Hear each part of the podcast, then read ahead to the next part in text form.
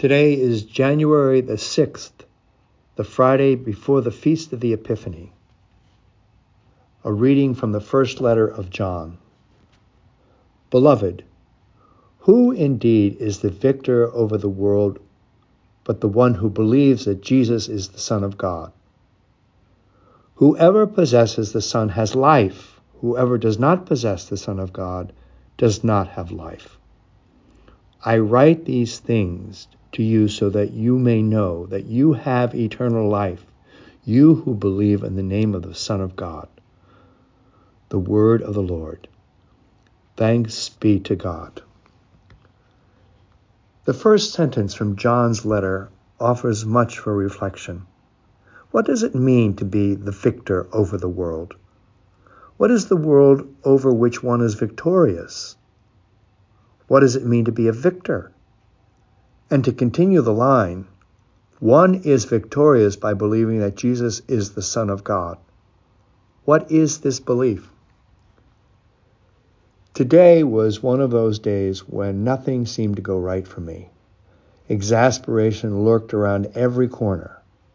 A cold that has lingered for more than a week, a computer that isn't cooperating, requiring me to spend an hour with Apple Care, dreary weather and two interruptions in the midst of my carefully planned day. Little annoyances that make my little corner of the world a personal challenge. Not to mention the incredible problems around the globe, even in our own country. How can I be a victor over this world? It'd be nice if we were healthy all the time and things worked the way they were designed to work and didn't wear out before their time and that the weather was always nice. It sure would be nice. But this paradise doesn't seem to be likely anytime soon. And in fact, this isn't the world in which we find ourselves. The world's a messy place, and it always has been and will be. So, how can I be a victor over this world that I find myself in? What if victory meant that I accepted the world as I found it and I responded rather than reacted to this upside down day with patience and charity.